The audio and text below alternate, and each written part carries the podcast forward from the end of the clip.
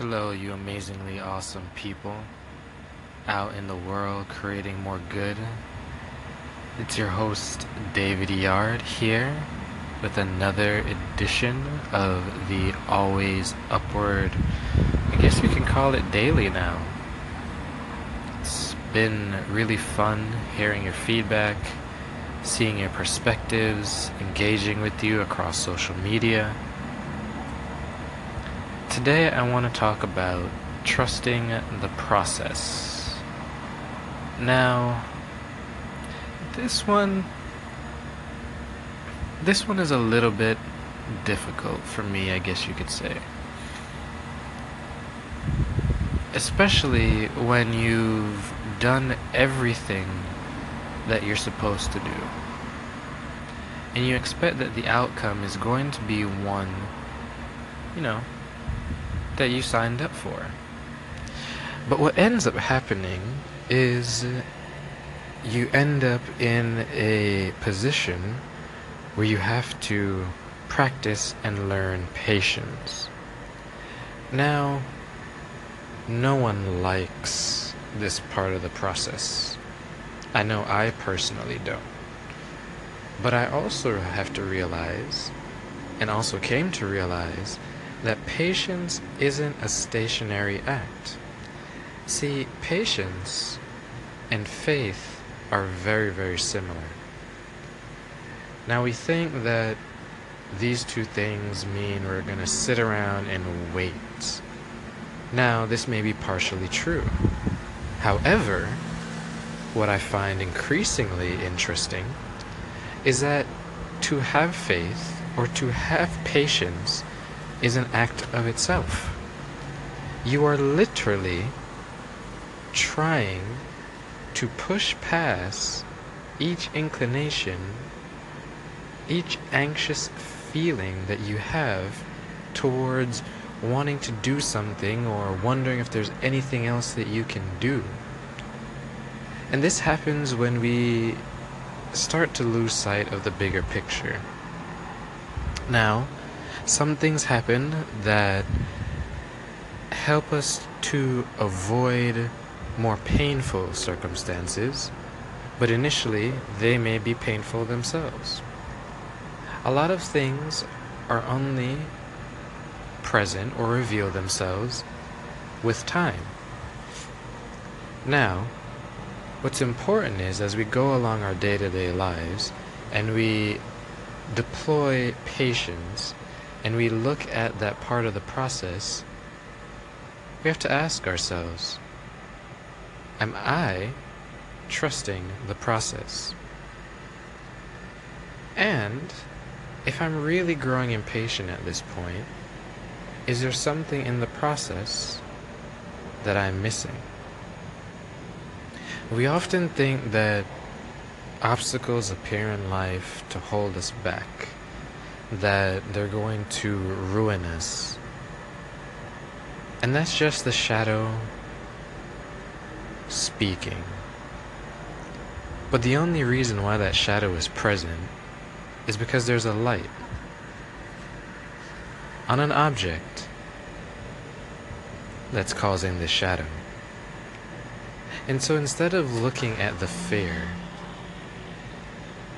look at the hope. Look at the possibility. Look at the bigger picture of what you can be doing in the interim. I think a lot of us as creators and entrepreneurs, something that I'm often, you know, found doing is focusing in on those details that end up paralyzing us from really going out and accomplishing something awesome and something worthwhile.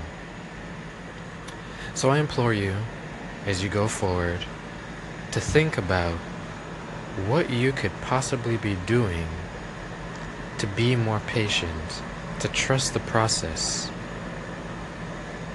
Because remember, sometimes in strategy and in life, it's what we often don't do that ends up counting. But more importantly, what we do. So earlier we were talking about trusting the process and the nuances of all of that. But as we continue to discuss that, I want to highlight another area. An area that I don't think a lot of people think about energy distribution. Now, what I mean by this is during the process, we tend to distribute our energy in different ways. For instance, at the beginning of any new venture, whether it's a project, uh, dinner, or whatever the experience may be, we tend to get really excited. We have all this energy, we're ready to go, we're optimistic, you know, our outlook is there. Um, you know, especially if we've done any planning, we feel a little bit more confident. And as we go along the process, the journey, we start to lose some of that excitement when we're faced with the realities, when the level of patience that we may have is a little bit different. And somewhere around the middle, we're just kind of teetering around autopilot almost, depending on if we're continuously practicing positive ways of living. But it's easy to get caught up in the details, it's easy to get caught up in the weeds of it all, and lose sight of what's really important. We stop watering our creative roots, and we hope that we'll make it through the end. And then, when we reach that final piece where it feels like, oh, we've been at this for so long, we don't really have that much energy left. So, that's what I mean by the energy distribution as we're trusting the process.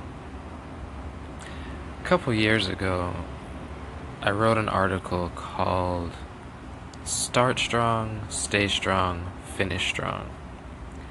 And to this day, I get a little update from Medium reminding me of people reading this article. And I always wonder why. And so I went back and I reread it, and you know, quite a bit just kind of stood out to me it made me realize that maybe I wasn't taking enough of my own medicine.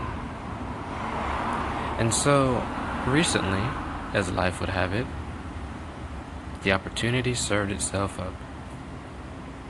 And throughout many projects in my career, usually it's a matter of identifying the business objectives, creating the roadmap, getting everyone on board, making sure that you know the wireframes illustrate what the experience is going to be along with you know sitemap and all those other good stuff. Some of this may be foreign to you guys but this is what i do on a day-to-day basis. I map and create experiences for people like you to enjoy. And so going through that process is usually very easy. It's most people understand it. But there are those projects that are just a little bit more difficult than others. Those that teach us lessons, show us new ways to solve problems, and to provide value to those around us instead of getting upset and escalating issues. So, as you go through the process, whatever it may be, however challenging it may be, here's something else to think about.